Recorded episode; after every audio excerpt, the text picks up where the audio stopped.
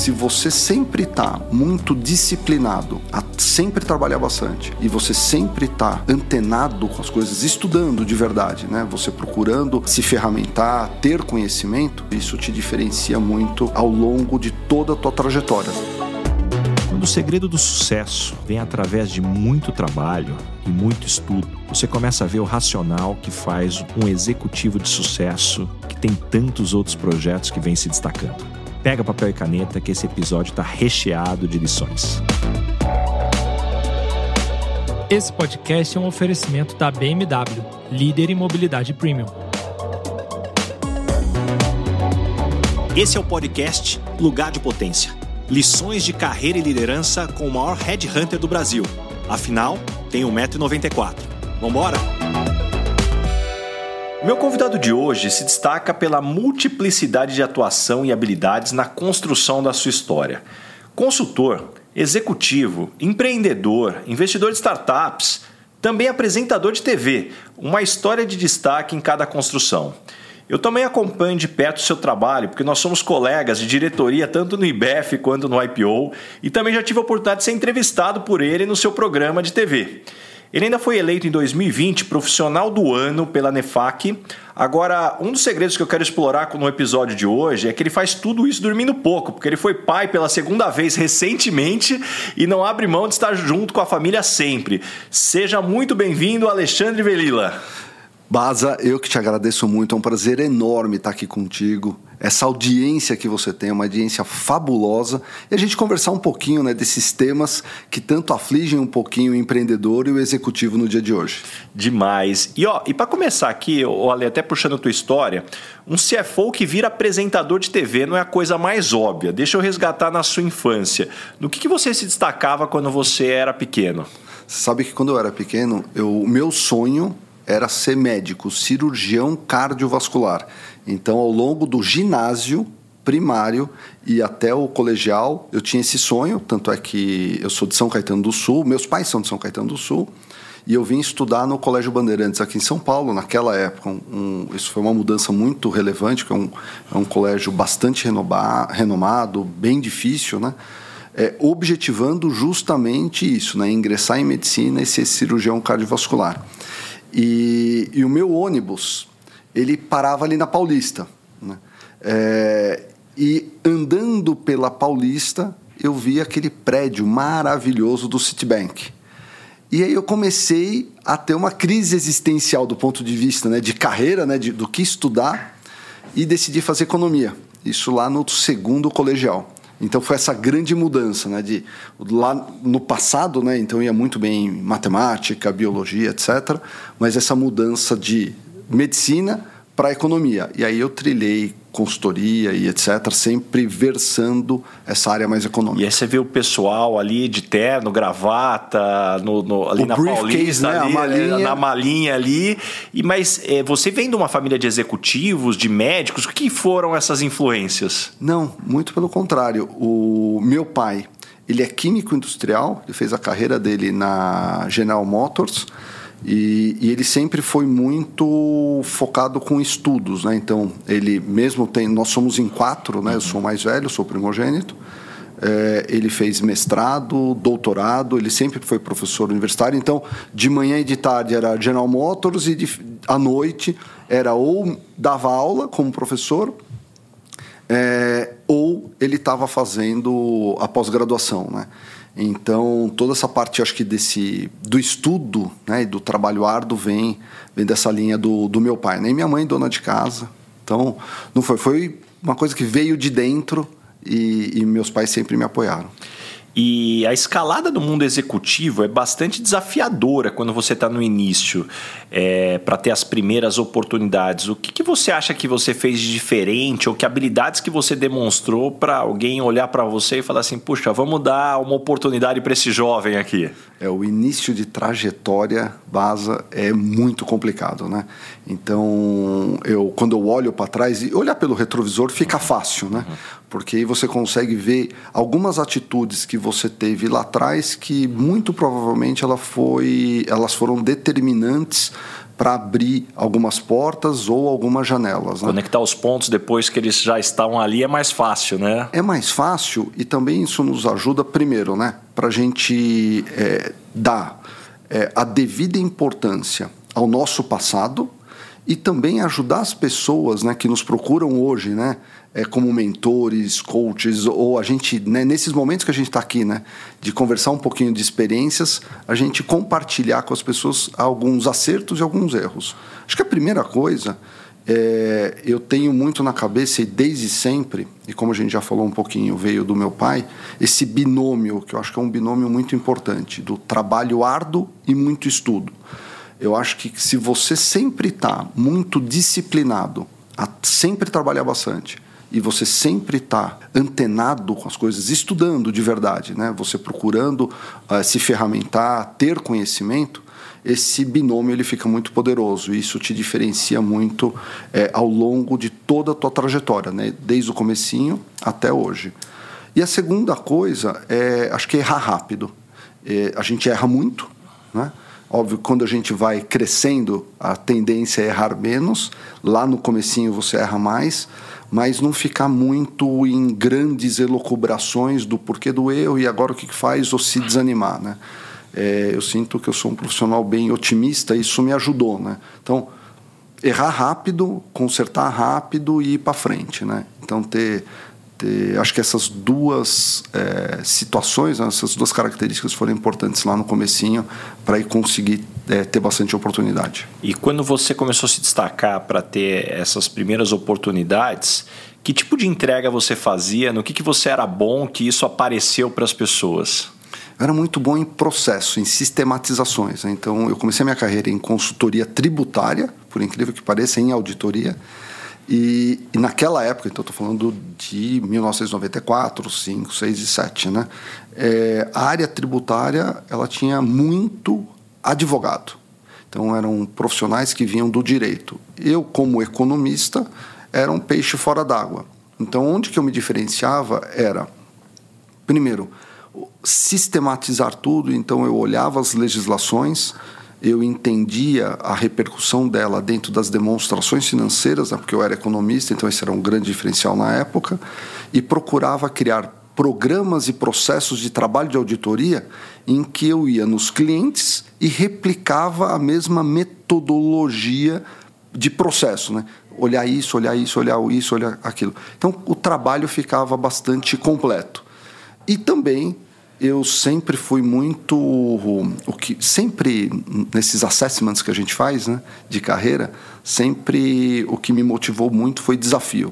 Então eu sempre estava muito aberto a novas oportunidades, mas eu ia proativamente falar com os meus gestores, as pessoas que estavam acima de mim, olha, se tiver oportunidade naquela área, se tiver alguma oportunidade de fazer alguma coisa diferente, contem comigo, mesmo que seja fora de horário, final de semana, eu estou à disposição porque eu quero aqui aprender, eu quero fazer coisas diferentes.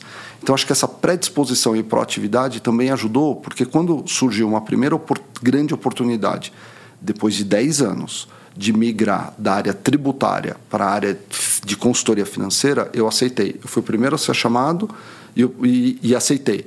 E isso fez com que eu migrasse, né, do tributário para o financeiro, depois controladoria, finanças e até chegar à presidência.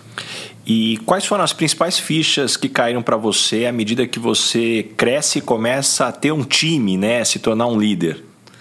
Acho que a primeira questão é você perceber que as pessoas são diferentes e que a responsabilidade da comunicação é tua. Você não pode falar a mesma coisa do mesmo jeito com pessoas diferentes. E a responsabilidade pela confusão ou pela não comunicação é do emitente, é do emissor da comunicação. Então, quando cai essa ficha, e quanto antes ela cair, melhor, você melhor se comunicará com os seus subordinados, tua equipe, as pessoas que estão no teu entorno, inclusive clientes, fornecedores, hoje, né, imprensa. É quando você percebe que você tem que entender como que a pessoa que recebe a informação, ela processa e entende, você consegue personalizar a tua comunicação e você passa a ser mais assertivo. A segunda coisa é estar no sapato do outro. né? Então, o que eu falo muito do líder-servidor, ele não só aquele líder que está à disposição, que ele se deixa muito aberto, mas principalmente que ele procura entender as reais dificuldades que o outro tem para executar determinada tarefa, demanda ou planejamento. E você, ao se colocar no sapato do outro, você consegue, inclusive, ajudá-lo, a ferramentá-lo, a melhor conduzir aquele projeto, que no final das contas volta para você, né? Porque você é o líder, né? Então, acho que essas duas grandes fichas, quando caíram, para mim, elas foram essenciais para conseguir liderar as pessoas de forma melhor, né? Em que momento você percebeu, talvez até despertou interesse, que você queria se tornar um CEO? Você sabe que a questão do CEO nunca foi uma questão planejada.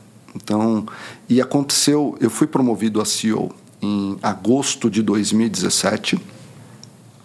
E aí, fazendo um parênteses, né, na tua apresentação, eu fui pai recentemente do terceiro filho. É o terceiro, olha só!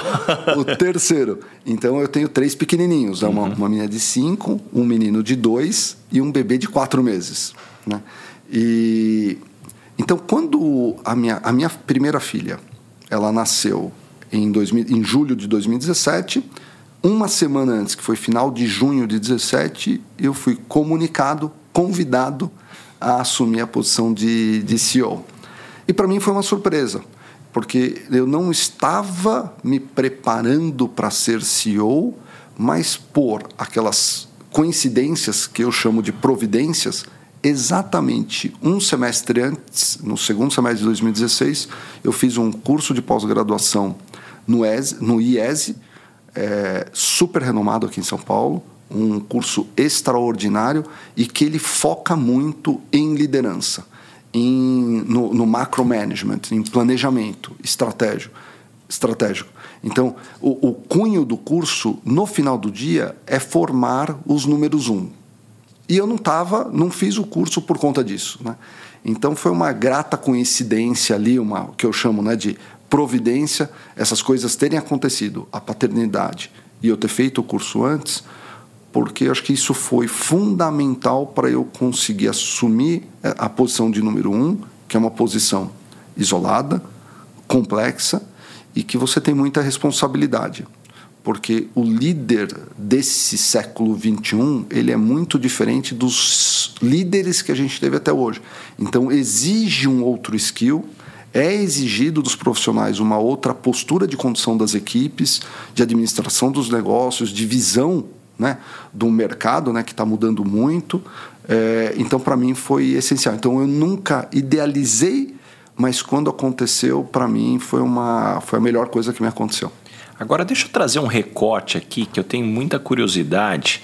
Você, sendo CEO por tanto tempo de uma das escolas mais tradicionais de inglês aqui no Brasil, o que você aprendeu sobre esse mercado? Porque algo que sempre me chama a atenção, aqui no Brasil só 5% da população fala inglês, menos do que 5%. Por outro lado, tem muita gente fazendo curso e talvez muita gente que está nos escutando aqui já estudou, ainda não aprendeu, ou quer aprender a importância, acredita que tem bloqueio, se acredita em bloqueio, não existe. Ajuda a decupar um pouco aí, já que você ficou nesse mercado por tanto tempo. Vamos lá, foram 9 anos que eu estive no Seu Lep, né? 5 deles como CFO e 4 deles como CEO, e na verdade eu acumulava lá como CFO também. Então tem algumas coisas que são verdades e outras que são fantasias. A primeira coisa, é óbvio que quanto antes a pessoa começar a estudar, melhor e mais rápido ela vai aprender. Mas mesmo pessoas com 70, 80, 90 anos, elas podem aprender inglês. O que é importante é que ela estude numa metodologia robusta e que ela tenha disciplina de estudo. Porque o que traz o conhecimento em qualquer idioma, ou inglês, eu diria mais, né? O que te traz conhecimento em qualquer área é a frequência e a qualidade do que você deposita nos seus estudos. Então, as pessoas têm que entender que o aprendizado, ele é uma jornada de médio prazo. Então, eu não vou ler um livro, demorei lá um mês para ler o livro e eu aprendi tudo. Não é assim que funciona, né? Você tem que ter a frequência naquele assunto e qualidade da onde você está, ou escola, instituição, ou material didático, né? Então, essa combinação cria você aprender ou não aprender. Obviamente, tem pessoas que têm mais facilidade e tem pessoas que têm mais dificuldade. Mas as pessoas têm que guardar isso, né? Frequência e qualidade. A segunda coisa, ter presente que é uma jornada de médio prazo. Não é um mês, 2 meses, 6 meses, 1 ano. É uma jornada de médio prazo. Então, quando você cria um plano de estudo de 2, 3 anos, e você entende que eu daqui 2, 3 anos... eu vou estar fluente neste assunto. De novo, pode ser a língua inglesa ou pode ser qualquer outro assunto que a gente fale de conhecimento, né? É importante, porque aí você já está autodisciplinado com relação à sua evolução. Então, você não se desanima, né? Desestimula a estudar. Poxa, eu já deveria estar falando, já deveria ter esse tipo de conhecimento. Não, é uma construção. E, por fim, inserir na sua jornada de aprendizado coisas que você gosta. Então, no inglês, gosto de música, então eu vou traduzir músicas, eu gosto de séries e filmes, eu vou ler sem a legenda e depois com a legenda. Eu gosto de livros, então eu vou pegar livros mais tranquilos, né, de leitura, e depois livros mais robustos. Eu gosto de, então trazer essas coisas que você gosta para compor a sua jornada de estudo. Então, plataformas gamificadas, aplicativos, isso é complementar e muito salutar. O que você não pode é substituir.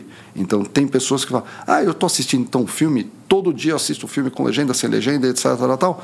Isso não basta, porque você precisa estar estudando efetivamente numa metodologia robusta, obviamente. Então, você está fazendo um pedaço. Então, você tem que fazer essa jornada de aprendizado com coisas que você gosta, porque também, quando você começar a perceber a sua evolução, isso retroalimenta um incentivo muito bacana que você vai querer fazer mais.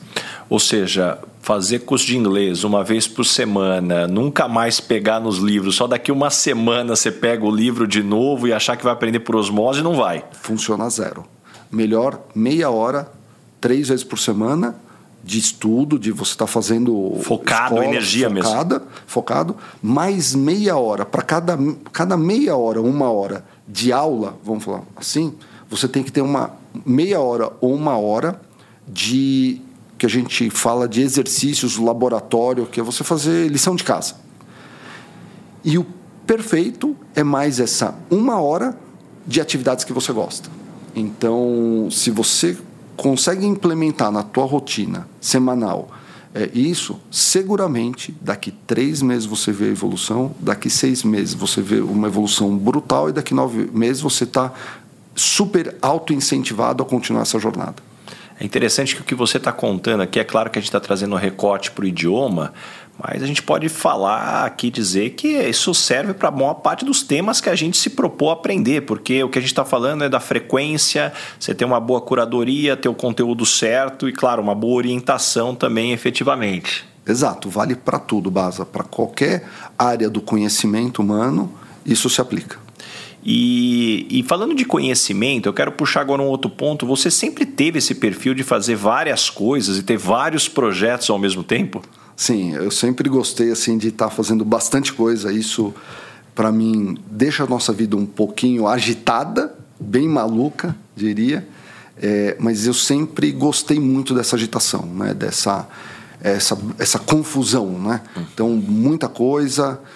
Eu acho que a gente tem que ser relevante, né? Eu acho que para você conseguir ser efetivamente relevante, você tem que buscar conhecimento, diria melhor, experiências diferentes, né? Porque você fazendo coisas diferentes em setores diferentes, isso te dá um ferramental muito melhor, na minha opinião, para que você possa fazer o que você se propõe, né? Fazer os seus sonhos, etc, né?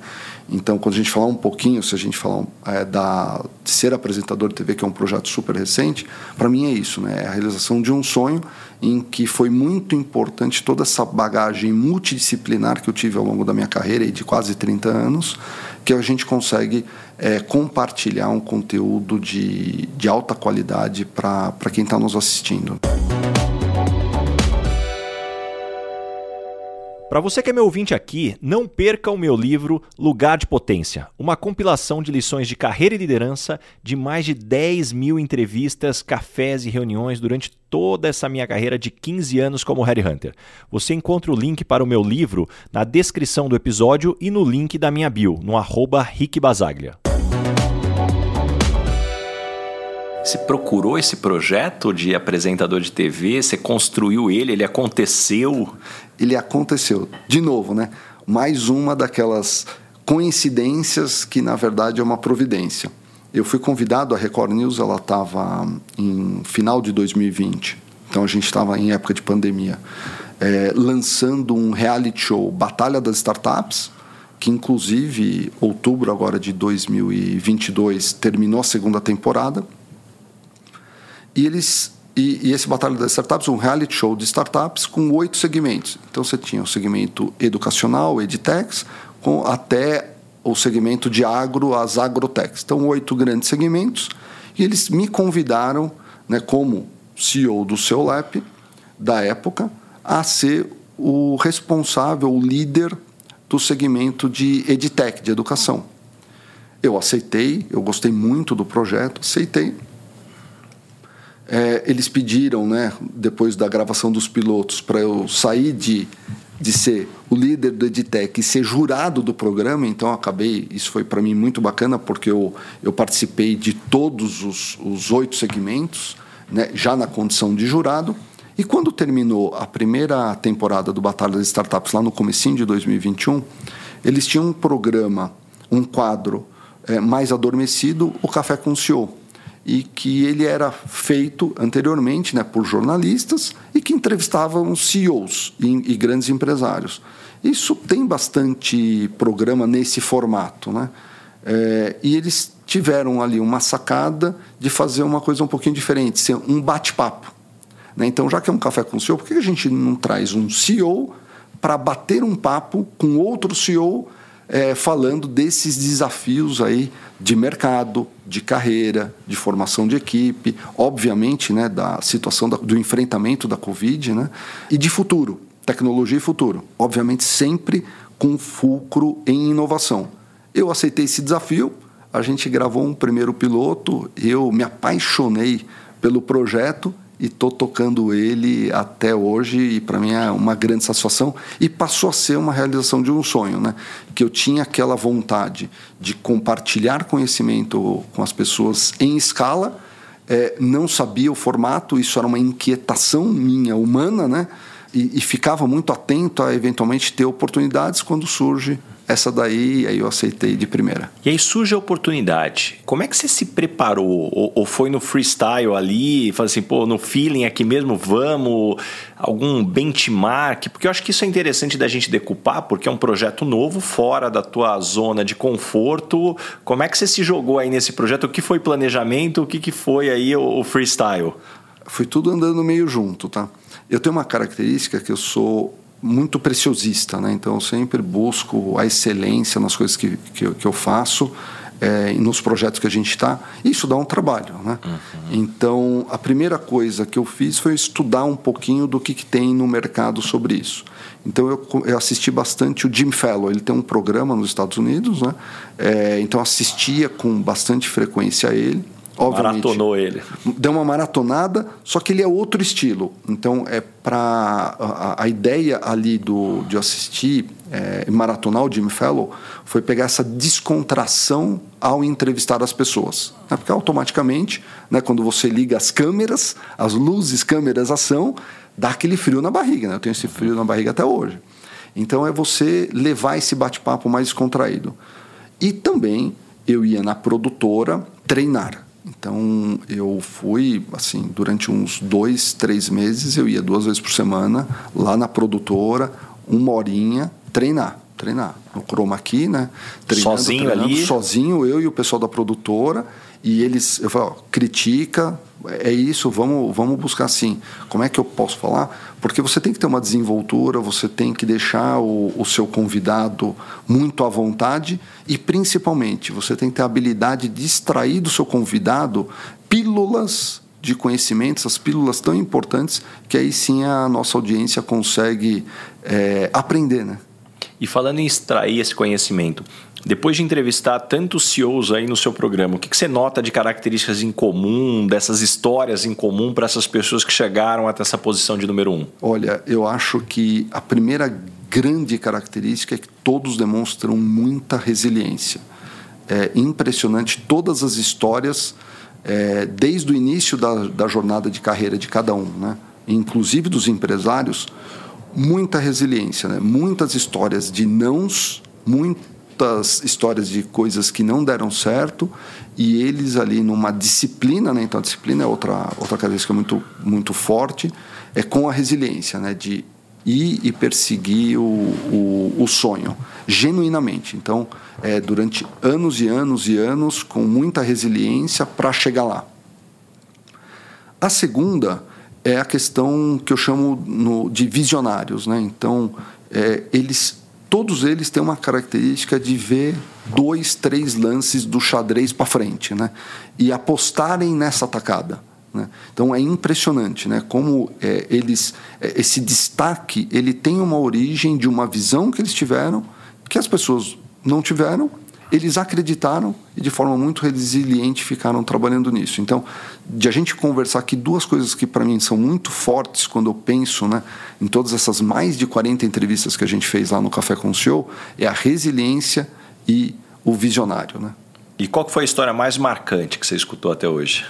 Tiveram muitas histórias bacanas lá, Baza. Mais uma que me surpreendeu, e aí eu vou até, por enquanto, reservar, né, os nomes, as empresas, tá? Como que, diante de situações tão complexas, numa grande empresa brasileira, uma muito grande empresa brasileira, a pessoa se manteve serena em administrar todas aquelas dificuldades, em que envolvia governo, envolvia regulatório, envolvia a própria questão econômica do Brasil, né? Uma situação bem instável, e uma empresa que muito empregadora, a serenidade que o CEO tocava essa operação. Então isso para mim foi o mais surpreendente, né? Tanto é que quando terminou a entrevista, a gente ficou conversando mais uns 45 minutos sobre isso. E eu, incrédulo ali, eu falava, fulano, né, como que você conseguia ficar com essa serenidade, essa paz de espírito diante de problemas tão grandes, né? E quando você olha, é insolúveis. Você já tinha, né, as soluções na mão? Não, Alexandre, eu não tinha. Mas se eu não mantivesse a calma, a confiança, o brilho nos olhos, a segurança, como é que eu ia engajar toda a minha equipe? E como você sabe, a gente é um empregador importante no país, né? E o que a gente faz, a gente depende das pessoas, e a gente só ia superar as dificuldades, que a probabilidade eram pequenas de superação, mas a gente só ia conseguir superar se todo mundo tivesse engajado e remando pelo mesmo ponto, com muita confiança. Eles precisavam ter essa confiança, viesse de mim. Então eu precisava dessa serenidade. Agora, quando eu estava em casa, obviamente que eu ficava pensando, o que eu vou fazer, né? Preciso aqui de força. E isso foi me retroalimentando nessa crença que eu preciso ser o esteio para essas pessoas, e só todo mundo junto, muito engajado, e todo mundo trabalhando bastante, que a gente tem uma chance de superar. É isso que eu apostei em minhas fichas. E uma coisa que eu acho muito legal é que, poxa, a gente está falando do programa do Café com o CEO, entrevistando o CEO, mas aí eu já penso que na Batalha de Startup você pegava empreendedores, muitas vezes começando aqui. Agora deixa eu puxar de lições aprendidas desses empreendedores, né? O que uma startup ali precisava ter para ter o teu voto ali, o teu investimento? Primeira coisa, Baza, aqui e já entregando o jogo, né? Porque para as próximas temporadas, o empreendedor, se ele, na hora de fazer o pitch, ele não mostra a gana, o brilho nos olhos, e que ele está 100% engajado no projeto, eu não acredito na solução. Por mais que a solução daquela startup endereçasse um mercado, uma dor de mercado, altamente escalável a ideia, etc. Mas se o empreendedor, na hora dele se apresentar para mim ou para a gente ali, avaliando, eu não sentisse, pelo brilho no olhar, a gana e pelo discurso que ele estava 100% engajado, comprometido no projeto, não tinha meu voto. E na tua opinião, essa é uma característica ensinável? Ou a pessoa nasce com ela ou vai ficar sem mesmo? Eu não sei se a gente pode fazer ser binário desse jeito, tá, Baza? Eu acho que tem pessoas que nascem com essa veia empreendedora muito forte e desde cedo, né? Então você vê, inclusive lá no Café com o CEO, né? Histórias de que a criança com 8, o empreendedor, ou a pessoa, né? O empresário, com 8 anos de idade lá já era um empreendedor. Por exemplo, o Janguiê Diniz, né? Ele é o bilionário Forbes, criador do Grupo Ser Educacional. Ele é presidente do Conselho de Administração da Inova Par, né? que tem o programa, inclusive ele é âncora do Batalha dos Investidores.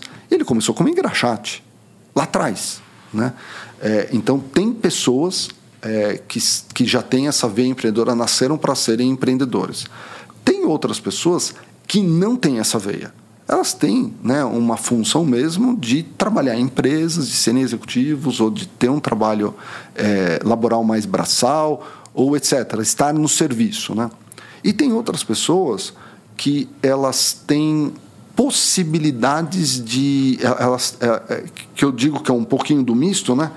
Que se ela aproveitar as oportunidades que o mercado ou que a vida oferecerem, ela pode ter uma carreira ou uma vida empresarial de muito sucesso. E aí é aprendido. Muito bom, adorei. E agora falando um pouco sobre esse aprendizado. Você foi eleito em 2020 profissional do ano pela NEFAC. O que isso representou para você e como manter o bichinho da vaidade sob controle? Porque, você é um cara que a gente hora ou outra tá junto aí, um cara super sereno, me parece que esse é um bichinho que você controla bem, é isso aí mesmo? Como que você faz? Vamos lá. Primeiro, foi uma honra, assim, enorme. A NEFAC é uma instituição super renomada no mercado.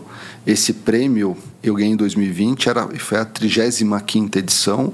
E quando a gente olha os ganhadores anteriores, são pessoas, são executivos de renome, né?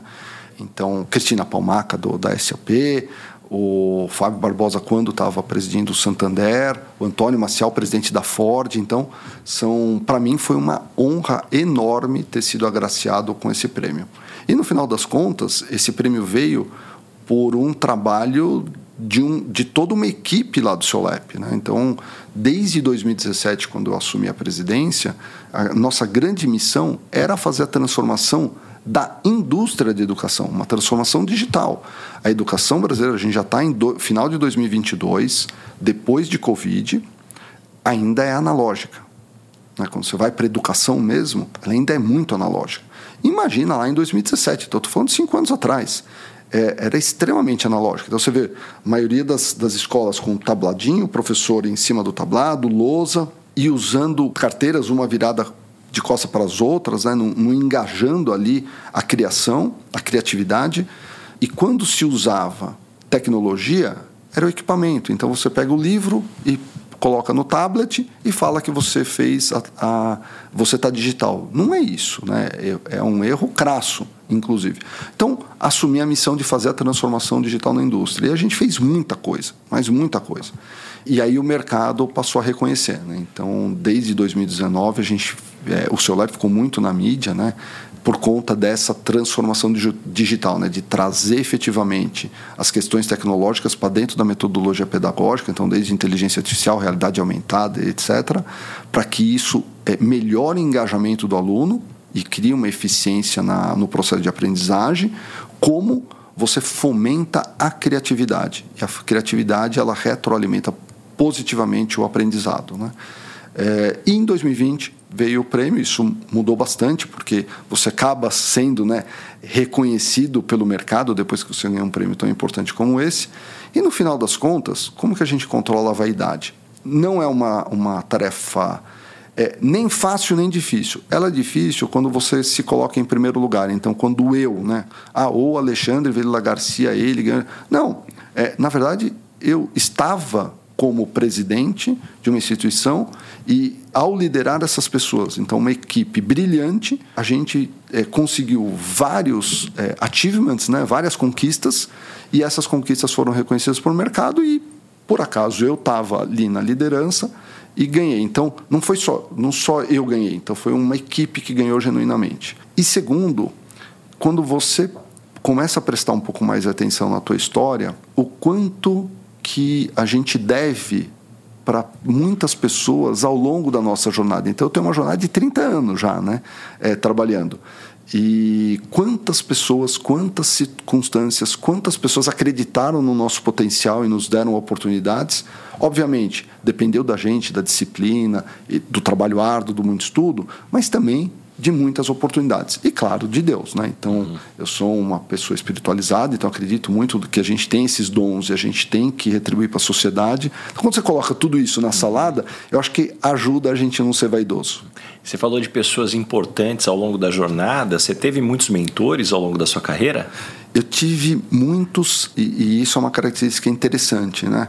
Não ativos, então não era a chancela de mentores e que eu tinha reuniões mensais, trimestrais. Não era aquele processo formal. Não é o processo formal, então, mas foram pessoas muito importantes. Geralmente meus gestores ou pessoas que estavam na organização, né? Diretores de RH ou até mesmo, né, de outras áreas que eu ia tomar um café, eu buscava um bate-papo, eu estou com esse projeto, o que na tua opinião você acha que deveria ser feito, como que eu deveria melhor me ferramentar. Então, eu acho que essas oportunidades, buscando, né, o aprendizado de pessoas mais sêniores, numa posição maior que a tua, e que eu entendia, né, e aí a característica principal é a gente ser humilde. E, antes da humildade, o autoconhecimento. Quais são as minhas fortalezas e quais são as minhas fraquezas? Né? O que eu não sei? Né? E para o que eu estou imaginando de carreira, o que eu vou precisar saber? Mas hoje eu não sei. Isso é um gap. Como que eu endereço esse gap? Se eu não fizer nada, eu não vou zerar esse gap, e também quando surgir a oportunidade, se ela surgir, eu não vou ser competente. Então, eu sempre tive muito essa questão do autoconhecimento, no sentido de o que eu tenho de fraqueza, o que falta conhecer, o que falta de skill. Por exemplo, eu sempre tive na minha carreira muito a área de finanças. Então, 10 anos em auditoria e consultoria, mais uns quase 15 entre controladoria e diretoria financeira. Quando você assume a presidência de uma empresa, o financeiro virou terciário. Vai ter alguém ali muito mais competente que você que vai tocar a área financeira. O importante é você colocar essa pessoa competente, essa tua responsabilidade enquanto CEO. Eu preciso genuinamente liderar pessoas. Genuinamente eu preciso ter essa questão visionária e estratégica. Eu preciso saber como o mercado vai se comportar para os próximos anos, para eu preparar a empresa para trilhar com muito sucesso os novos mercados. Porque a onda que você está passando agora, alguém já viu há 2, 3 anos atrás. Então, você, enquanto o número 1, você precisa entender as próximas ondas, e você é o principal responsável por preparar a organização toda para enfrentar essas ondas. Isso você tem que aprender se você já não tem, né? Então, você tem que buscar. Então, o autoconhecimento é a humildade de você não saber, né, o que você não sabe. E buscar é super importante nessa trajetória. Então, eu devo muito para muitas pessoas. Esse podcast tem um oferecimento de Michael Page, líder em recrutamento e seleção de executivos no Brasil e América Latina. Como lidar com as bolas divididas do mundo corporativo? Porque ao longo da nossa história, a gente pega pessoas com, muitas vezes, ideias diferentes, perfis diferentes, às vezes com agendas diferentes, e a gente tem o nosso papel ali de, como que a gente se encaixa nessa dinâmica? Olha, eu acho que esse é o grande desafio dos últimos 10, 15 anos, e eu acho que ele ainda vai para mais uns 10, 15 anos. Essas bolas divididas, esses egos, as vaidades no pequeno. né? As pessoas têm os seus feudos, os seus quadrados, e em determinado momento elas entendem que outras ações elas invadem ali o território, e fica aquela guerrinha corporativa que a gente bem conhece, e que ela drena energia, drena esforço, e ela cria uma situação na empresa muito complicada, porque todo mundo que está embaixo é óbvio que está lendo isso. Né? Óbvio. Né? E isso cria até uma inoperância nas organizações. Né? Então, isso eu acho que é a grande erva daninha do mercado corporativo, é justamente isso, Baza. Quais são, né, quais são os grandes antídotos para isso? Bom, eu procuro primeiro a diplomacia. Né? A gente buscar nessas diferenças o olho no olho, então a transparência, né, com o outro, demonstrar que a tua agenda é pró-empresa, ou pró-business, ou pró aquele projeto, não é uma agenda exclusiva pessoal, e se tem alguma questão de componente pessoal, ela é secundária e não primária. Então, olho no olho, e a pessoa sentir que realmente é isso. Né? E a diplomacia? Isso vence? Não necessariamente. E aí um pouquinho daquela tranquilidade para você não perder a sua inteligência emocional. Sempre tem aquela máxima, né, que o responsável numa discussão é aquele que é o mais inteligente emocionalmente. E tem que ser você.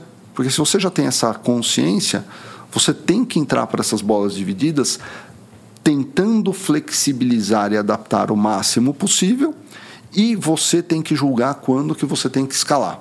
Né? Mas não quer dizer que não vai ter essas situações e que a empresa não sofre com essas situações. E fazendo uma retrospectiva de toda a sua história, qual que foi o momento mais decisivo da sua vida que te transformou no que você é hoje? Eu acho que 2 momentos, Baza, se você me permite. Um grande primeiro momento foi a mudança de saída do tributário, em que eu tinha uma carreira para ser sócio de empresa de auditoria e consultoria focada em impostos indiretos na época, e eu aceitei uma oportunidade para me especializar na famosa SOX, Sarbanes-Oxley, estou falando lá de 2003, 2004. Né? Então, isso foi um momento muito importante, foi um call de risco muito grande, porque a SOX ela tinha vindo, né, uma legislação americana depois, né, das grandes quebras, né, de Arthur Andersen, Enron e Ordcom, em 2002. Então, não tinha nada de material, programas de trabalho e isso.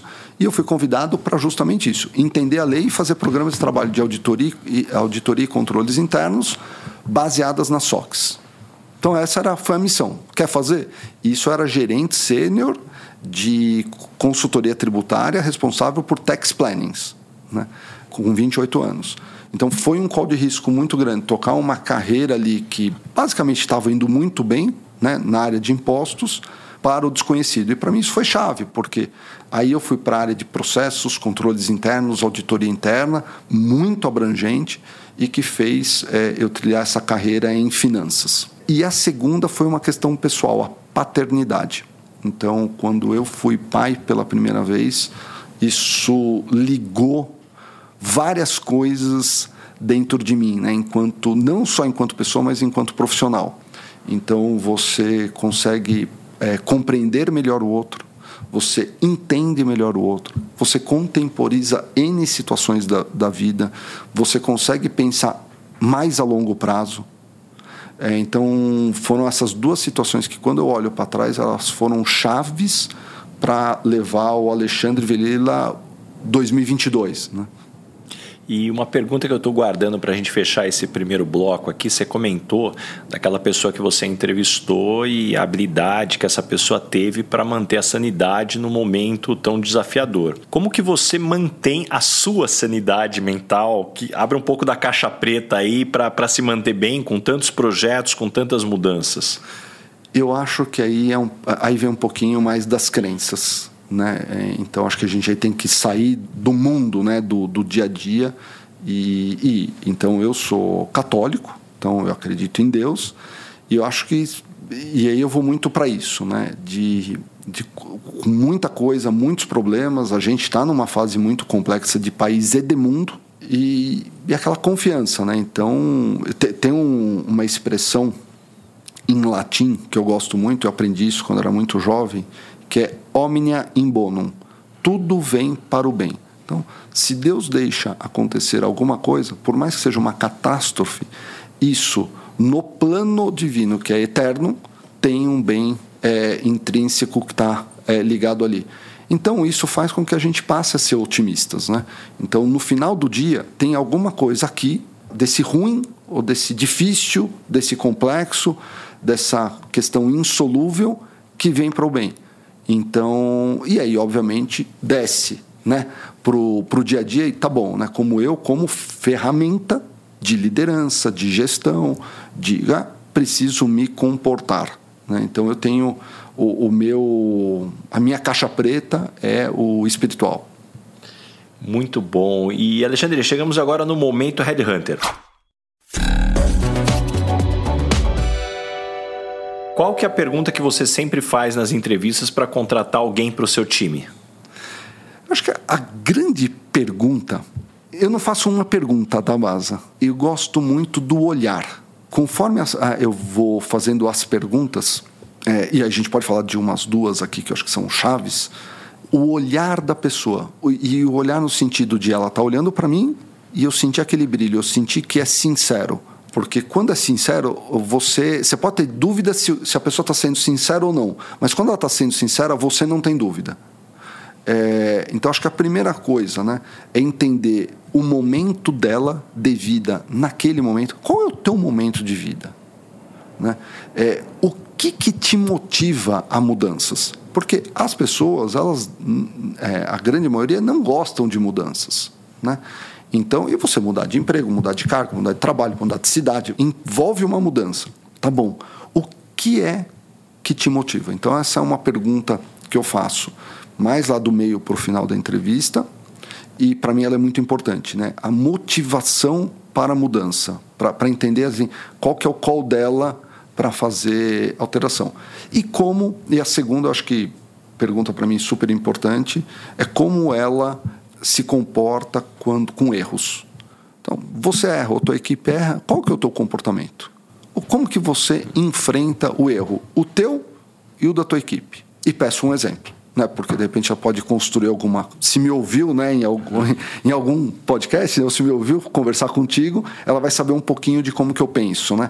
Então, eu peço um exemplo. Então, como você me dá um exemplo aqui do que aconteceu. Por mais que seja um erro, assim, crasso, não fazia sentido, na minha visão, o importante não é o erro em si, mas o teu comportamento frente ao erro. Né? Acho que isso para mim é determinante do profissional, que no nosso caso, quando a gente entrevista, vão ser líderes, né?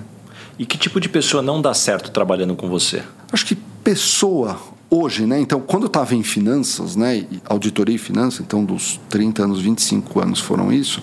A pessoa, obviamente, a gente precisa de profissionais mais analíticos. Então, você trazer para finanças as pessoas que abstraem muito, eu acho que não tinham perfil muito que casava com a minha condição, porque eu sou muito pragmático, eu penso muito em blocos, eu, né, gosto muito de processo, excelência e tal, e uma pessoa mais abstrata, ela está mais na área de criação.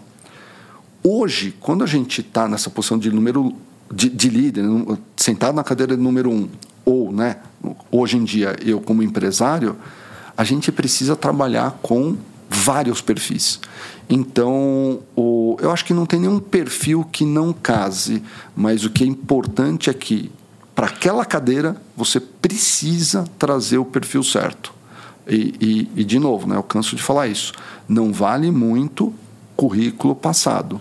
O que importa é o momento que a pessoa está. Ela tem as ferramentas em 2022 para enfrentar os desafios de 2023, 2024 e 2025, sim ou não? E quando as pessoas não gostam de você, normalmente qual é o motivo? Geralmente é a exigência no dia a dia. O que você tem mais orgulho do que está escrito no seu currículo? Eu tenho muito orgulho dos 3 filhos, Né? Então, isso a gente põe lá, né? Os tutores, eu tenho muito orgulho, a paternidade assim, foi uma bênção para mim. Eu fui pai com 42 anos, né? Então, que eu brinco, né? Pai velho. Né? E para mim foi muito relevante pra, como ser humano. Né? A paternidade fez muito bem. E a outra coisa que me dá orgulho lá são as premiações. Né? Então, tanto a premiação com a NEFAC quanto um outro prêmio que a gente recebeu, que foi falar do nosso case, o case Seu Lep, né, na Harvard Business Review de março de 21, para mim foi uma coisa bastante relevante. O que você gostaria de perguntar para o Baza Headhunter? Baza Headhunter. Baza, quando você entrevista esses grandes líderes, o que você vê de importante, de virtudes, para eles enfrentarem esse mundo complexo que a gente está atualmente em 2022, 2023, 2024? Acho que o primeiro ponto, Ale, que me vem à cabeça é que às vezes as pessoas falam assim, puxa, Baza, muito legal a forma como você conduz as entrevistas, pô, como é que você organiza? E a grande verdade é que eu normalmente sim, tenho uma pauta, tenho uma pesquisa, mas eu acabo indo muito no flow da conversa, isso puxa uma pergunta, puxa outra. E por que eu estou contando isso? Porque eu vejo que esse é o reflexo da história dos executivos.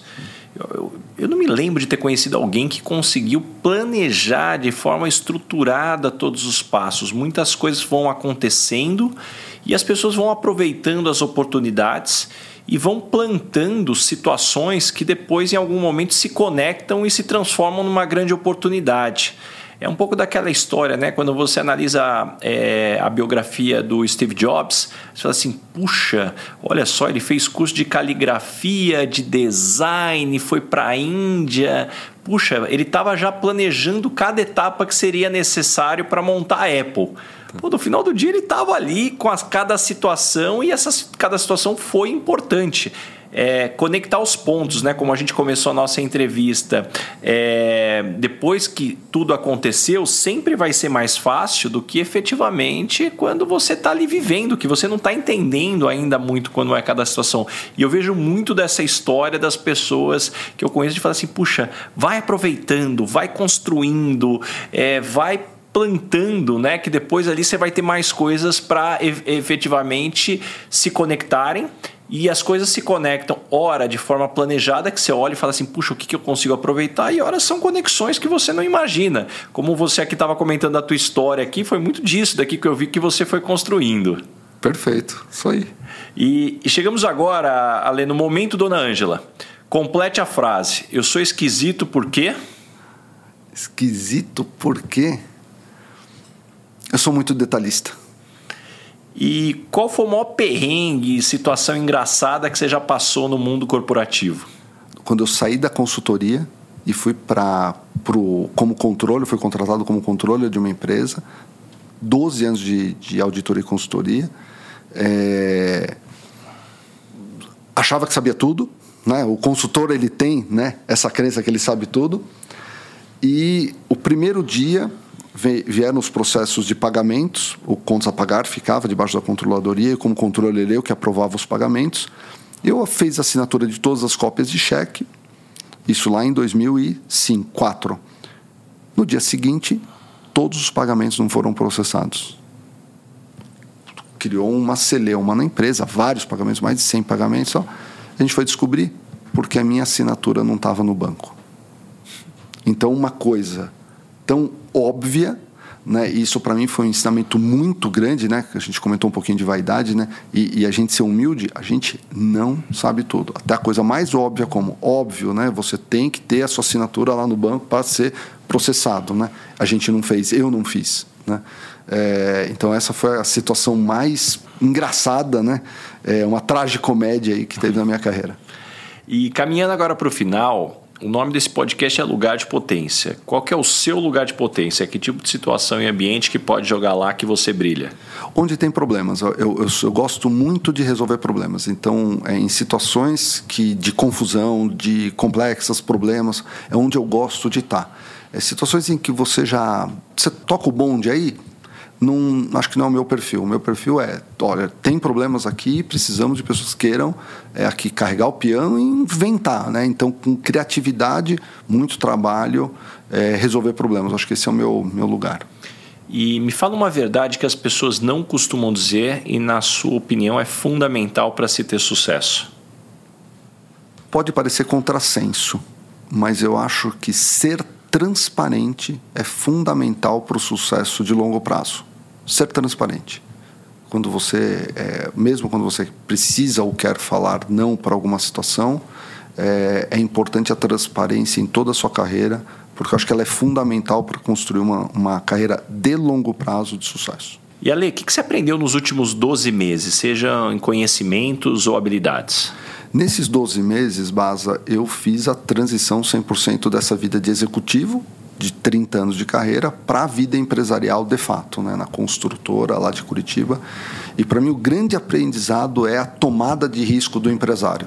De fato, né? Enquanto executivo, a tua tomada de risco é uma, e enquanto empresário, a sua tomada de risco é outra. Então, quando você toma, e você tem que tomar decisões, né? A gente chama construtora, de médio e longo prazo, a tomada de risco ela é complexa. Então, o conhecimento no sentido de cair a ficha dessa grande diferença que existe entre o executivo e o empresário e que vai requerer de mim cada dia mais uma postura diferente das que eu tive nos últimos anos. Deixa eu aproveitar esse ponto que você trouxe. Você fez a transição agora.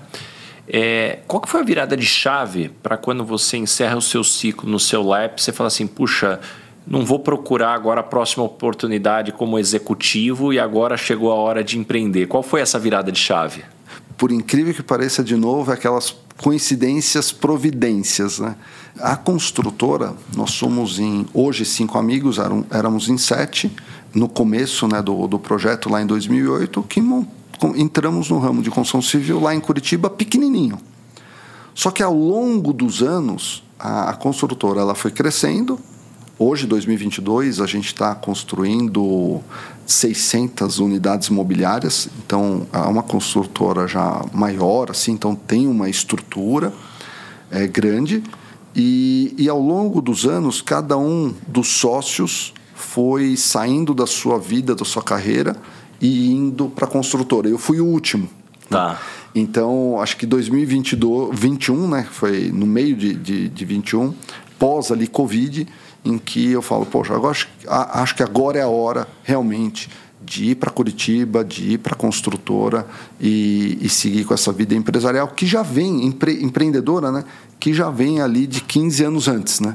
Então, culminou do tamanho também da construtora ter tomado um tamanho maior e a gente tem encerrado ali um ciclo de 9 anos no Seu Lep. Então, a gente encerra um ciclo grande, né? De 9 anos de dedicação, muitas conquistas, muitos desafios. O último foi enfrentar a Covid, finalizar a transformação digital, deixar, né, esse legado e esses próximos desafios por pessoas até mais competentes que eu lá no Seu Lep e ir para a vida empresarial lá em Curitiba.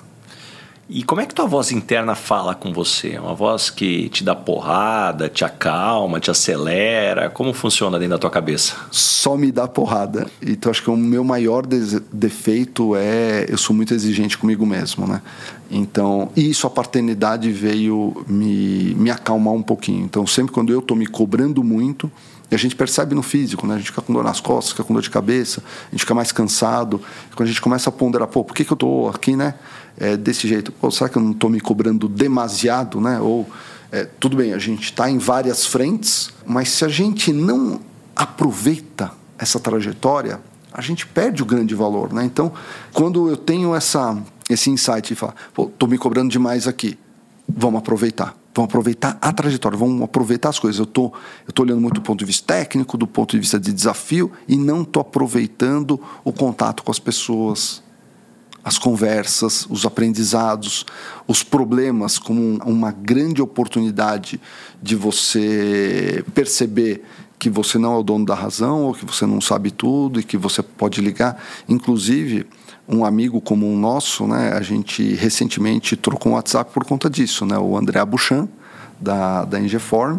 André, pô, tem uma situação aqui de até originou de um artigo que eu postei no LinkedIn sobre cidades inteligentes, e a gente começou a conversar sobre isso e, assim, eu recebi uma aula do André. Então, aproveitar essa trajetória, essas oportunidades que a gente tem de evoluir. E hoje, a hora que você olha, né, você comentou muito de como que você trata essa cobrança. Síndrome do impostor. É algo que te pega hoje, já pegou no passado, hora ou outra aparece, não, já saiu do radar. Como que é isso para você? Saiu do radar, nunca foi muito... Eu sou, no final das contas, bem otimista, né? Acho que uma das principais características ali é o otimismo, né? Então, nunca me pegou tanto assim.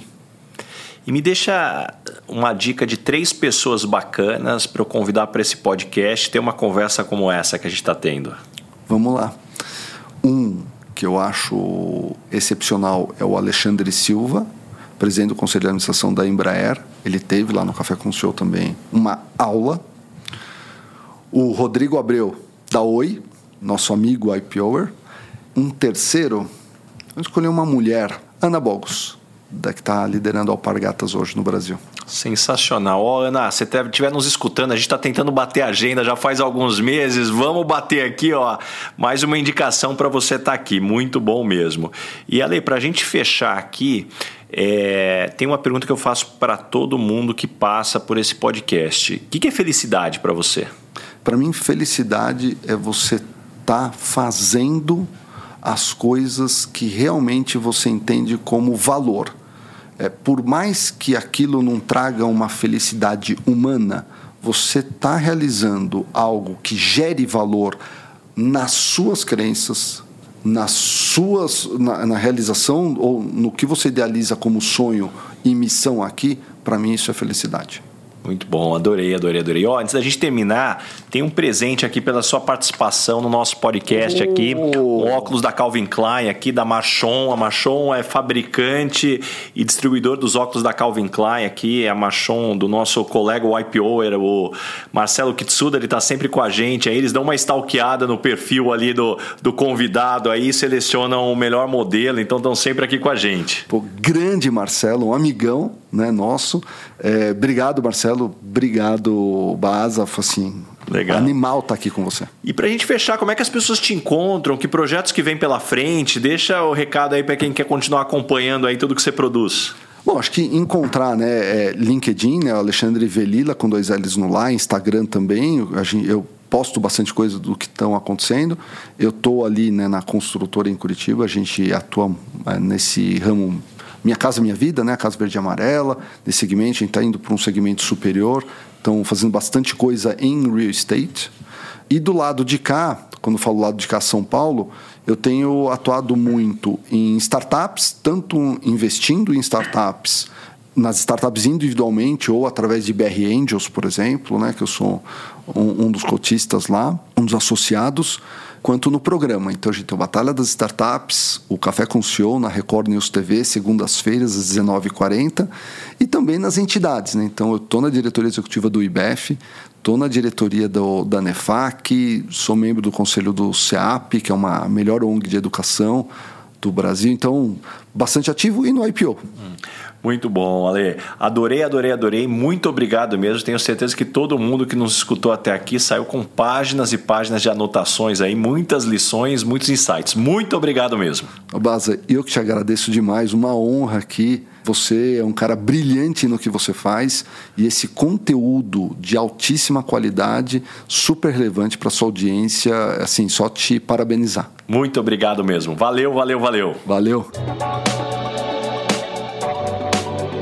Esse foi mais um episódio do Lugar de Potência com Ricardo Basaglia. Não esqueça de assinar o podcast e também indicar, compartilha com todos os seus amigos. E principalmente, se você está escutando através da Apple, deixa sua avaliação lá que eu vou ficar muito grato com vocês. @Rick Basaglia, espero a sua mensagem, qual foi o insight que você teve com esse episódio. Um abraço e até a próxima. Uma produção, voz e conteúdo.